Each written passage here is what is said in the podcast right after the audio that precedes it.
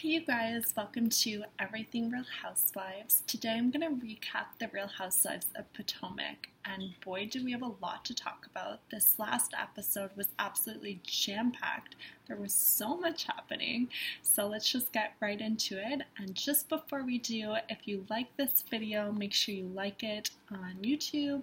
Um, if you enjoy the channel, make sure that you subscribe if you can. But alright, let's get to it. So, Potomac, there's a lot going on. We basically start the episode with Eddie and Wendy basically kind of breaking it down what happened in Williamsburg. And this is what I was so curious about because finally Wendy talks to Eddie about the fact that Gizelle and Robyn are bringing up these cheating allegations between them. And basically, the whole thing between Eddie and Wendy was just such a mature conversation compared to what we saw with Gizelle and Robyn trying to bring it to light. Um, and I thought it was actually really sweet the way that Eddie handled it and reminded me of something that I hadn't thought of before, which is the fact that when Eddie and Wendy first came on the show, part of their storyline was obviously how they met as a couple. And we saw that, I guess, Wendy no, sorry, Eddie's parents didn't necessarily approve of Wendy, and so his parents like didn't even go to their wedding.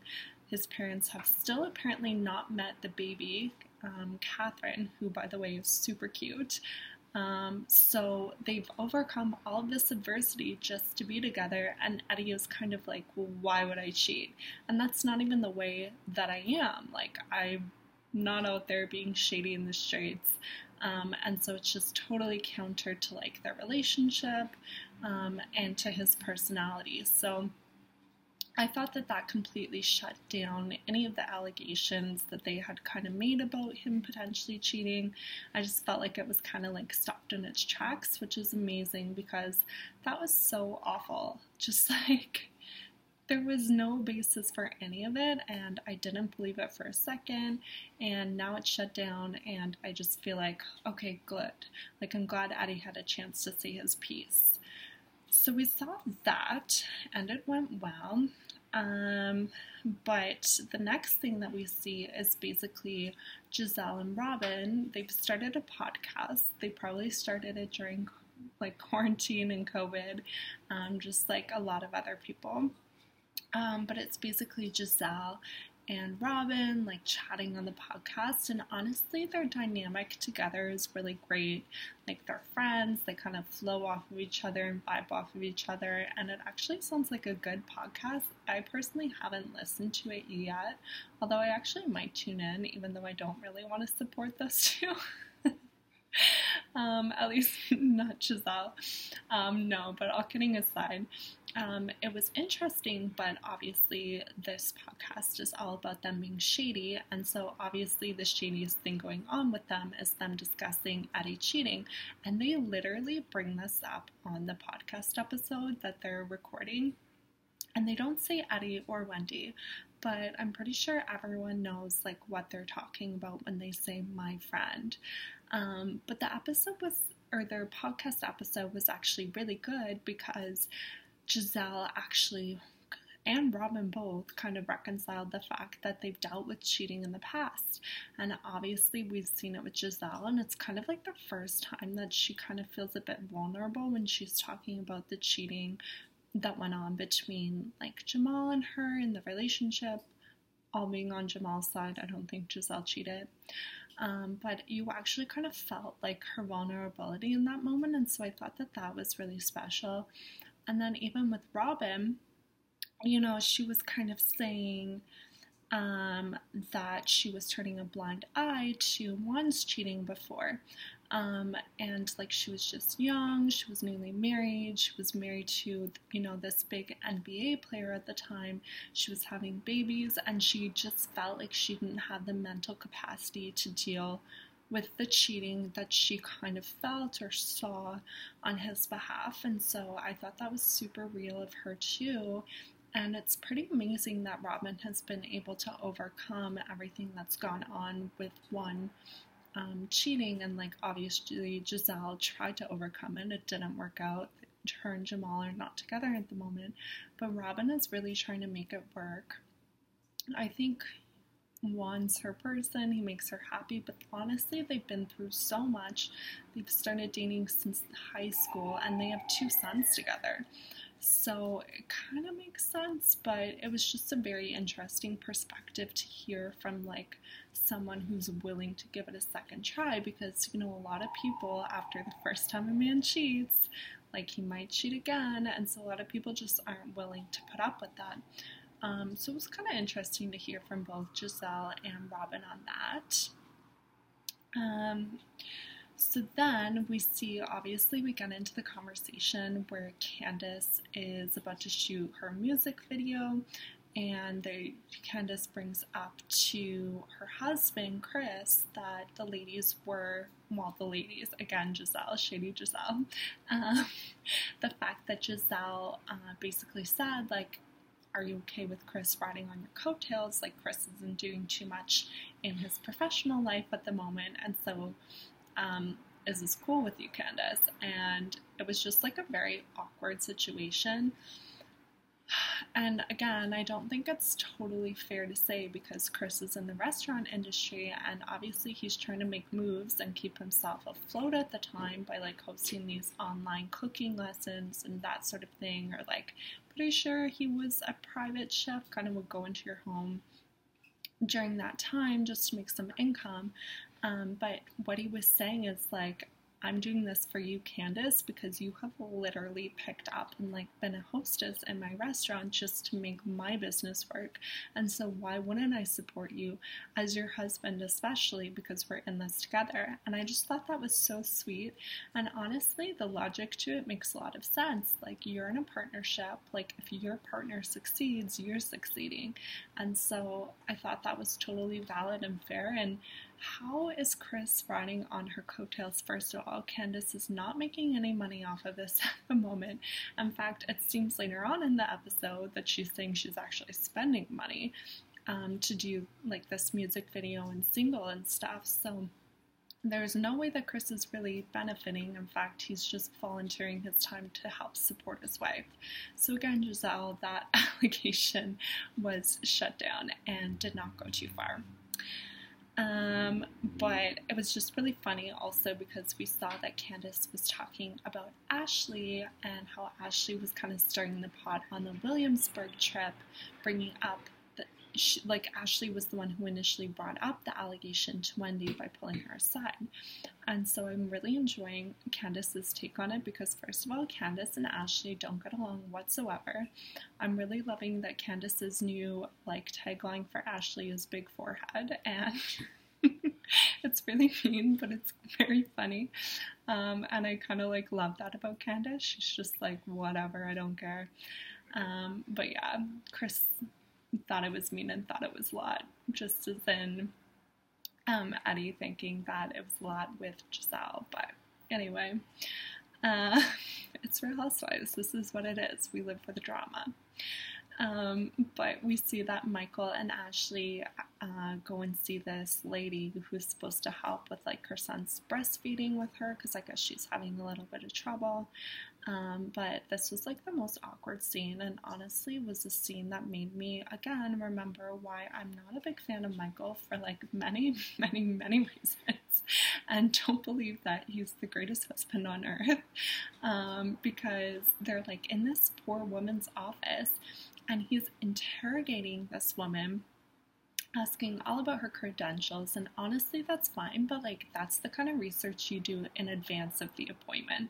Like you make a phone call an email you go on their website and you find out who you're actually going to see for the care of your son. You don't show up to the appointment where they're supposed to be doing the work and then interrogate them as if it's some sort of interview.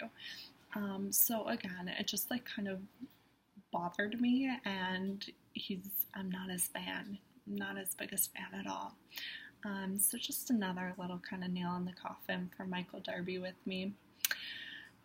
Um, and then, oh my god, to top it off, they're in the car on the way home, and obviously Ashley's like always kind of seeking validation. Okay, let's just say they have a weird marriage, and there's a strange dynamic going on between the two of them, between Michael and Ashley. But she again is seeking like validation for from Michael um, about like her physical appearance and kind of like about you know their intimate life together and Michael is just so gross. He's like, "Oh babe, of course I'm attracted to you. Like you've managed to keep the weight off and like you haven't gained too much." And I was just like, "I know that you're meaning this as a compliment, Michael, and honestly, Ashley's probably lapping it off, but it was just like gross to me. Like, why don't you comment on the fact that your wife has like miraculously produced a baby out of her body and given birth to it rather than focus on like the after effects of her physicality? And maybe you could also mention the fact that Ashley is a bomb mom.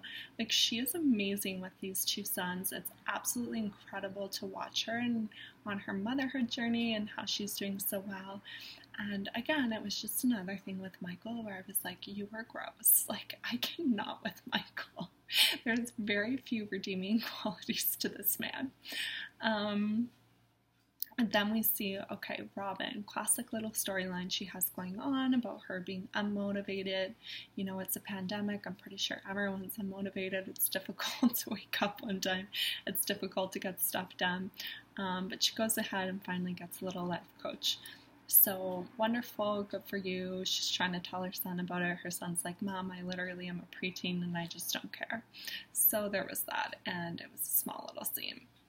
But this was a big scene following which um, Mia went to lunch with her biological mother. Now, we've heard the backstory with Mia. She's new, but like she's already presented the fact that her mom is a recovering addict, um, and Mia was put into the foster care system, um, and I believe subsequently raised, I think, by her grandmother at some point. Um, but she goes and has lunch with her mom, and it was like very heavy and i'm honestly surprised that her mom agreed to go on national television and honestly i'm surprised mia would want to put this out there but again i do have a theory that mia is very like fame hungry and honestly like being on housewives helps support your business so she's a businesswoman and she's getting her chiropractic clinics some viewing through the platform, but at the same time, I just felt like this was super heavy, and I appreciate the transparency. Like with Housewives, you kind of want to know everything that's going on with the ladies in terms of their lives, but yeah, it was very heavy. So her mom agrees to come. They're clearly both nervous to be on TV. And her mom basically explains like the story of why she was ever put into the foster care system and given up for adoption and it was the fact that, you know, her dad hasn't been in her life as far as I'm aware. And he was the one that introduced her mom to drugs. He was not a great father. Apparently, there was one incident where, you know, I guess they had like hot milk on the stove and the milk spilled all over her tiny body. I think she was like two and she got second and third degree burns. And I'm sure that alerted the nurses and, you know, social services to the fact that Mia was not being cared for properly as a kid. Um, on top of that, this father apparently was a cheater, and the mom caught um, him with another woman at their family home. And so all of this led to her mom essentially feeling hopelessness and she, you know, apparently tried to attempt suicide. And so giving Mia up was the best thing that she thought she could do for her daughter. And this was such a touching and heavy moment. And yeah, it was it was just really sad and it does give us perspective into like who Mia is as a person. Obviously those foundational moments in your life really do mean something for how like you are as an adult. So yeah, heavy, but I really feel for Mia like it's a lot to go through. So that was a a touching housewives moment for sure. And then we go into, of course, a ridiculous scene with Karen Huger. so Karen is planning a vow renewal with her husband, Ray. I think they've been married for something like 20 or so years. Um, and Karen's planning this grand elaborate vow renewal. Well, if anyone knows anything about the housewives, it's the fact that these vow renewals are literally a curse on marriage. Like two years later, it seems each of the housewives get divorced. We saw it with Ramona, for example. We saw it with Vicki from OC. Um, yeah, it's it just never really works out. And honestly, I think the most recent one we saw was with Braunwyn and Sean of OC, and we saw where that led. so these are not necessarily known to help the housewives in terms of having a successful marriage, but the party does look fun. Um, first of all, the location of this vow renewal is in like the most industrial area area. Ooh, area. Um, and Mia points it out. She's like, Karen, is this really where you want to have this? Um, it looks super, like, kind of dank on the outside, but then they get in and it's actually this really gorgeous space. And, like, it seems like it's kind of like a fulsome wedding venue where they do it all. They have the decorations, they have the dresses. Um, she's getting two, by the way, which is like very excessive for a vow renewal. Um, but to you, Karen, I mean, celebrate the fact that you and Ray are doing well, I guess. Um, hopefully it stays that way, given the curse. Um, but basically, Mia's there, and then Wendy's there. And yeah, it was nice. I mean, it was good to like see them all kind of get together and like have a little chat and stuff. But I'm not really sure about the renewals. I think I'm okay with my one wedding, and then I'm good. Um, but then we basically see uh, that the last scene is kind of the ladies having Robyn's lunch. Now, Gizelle was the one who planned the lunch, so clearly she left Wendy out of the equation, and she also left Karen out of the equation. I think Robyn was fine with that. I mean, she showed up in her cute little sparkly dress and didn't even seem to notice those two were missing. Uh, but uh, yeah, I mean, it was fine. We see at the end that Candace and Ashley were kind of like fighting a little bit, and Candace brings up her new nickname for Ashley, which is Big Forehead. Um, those two are kind of like oil and vinegar. I feel like they just don't get along personality wise, which is kind of funny because like they're the two youngest cast mem- members and they're both kind of spicy and fun. And I thought that like their vibe would work together, but yeah, it's just not happening for the two of them. So they start fighting at Robyn's birthday dinner. And I guess we'll see what happens with the fight next week. Wasn't anything crazy like that one knife incident um, at Candace's townhouse, but um, there were words had. So we'll see where we end up next episode. And then, oh yeah, one scene before that actually that I'll just quickly have a little word on because it's something I've mentioned before. But it's basically Candace and her husband Chris again having a conversation about her him being a husbander to Candace. And again, it kind of sounds like a situation like Erika Jayne, for example, where Candace is literally paying to be a star.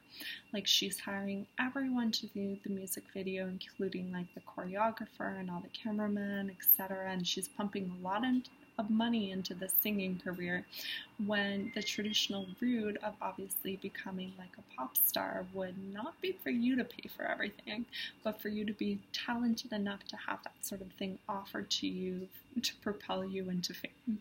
So it's again not a good situation with having your husband manage you because we can already see that they're having issues, it's causing fights, and it's just not a good idea. I think because it just creates a weird dynamic in terms of like you being married, but then you enter business into it, which comes with stress, and like what if it doesn't work out, and you're him having to like support her as well obviously puts stress on what he needs to do for his restaurant and all that other kind of stuff. So my prediction is that this partnership is not going to work out between the two of them, that they should just cut it now early while, you know, they're not divorced and they're happily married. Um, but yeah, we'll see what happens with that. I mean, maybe she'll just have like the one hit and then she'll leave that music career alone, or maybe she'll do better and she can actually hire a manager, have proper representation. But at the moment, it's just not looking good for the two of them in that respect. So, anyway, we'll see what happens next. Uh, but we always have New York in the meantime. We have our little bloopers coming out, um, and we also, I believe, have a reunion happening. So I need to check into that. Um, and then we have Beverly Hills, which is so explosive this season. I'm so excited about it, and I get like chills every episode, everything they're uncovering. So, more to come on that. I'll be recapping.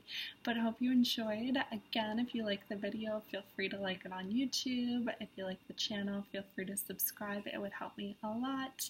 And appreciate you guys. Have a great week, and we'll talk soon. Bye.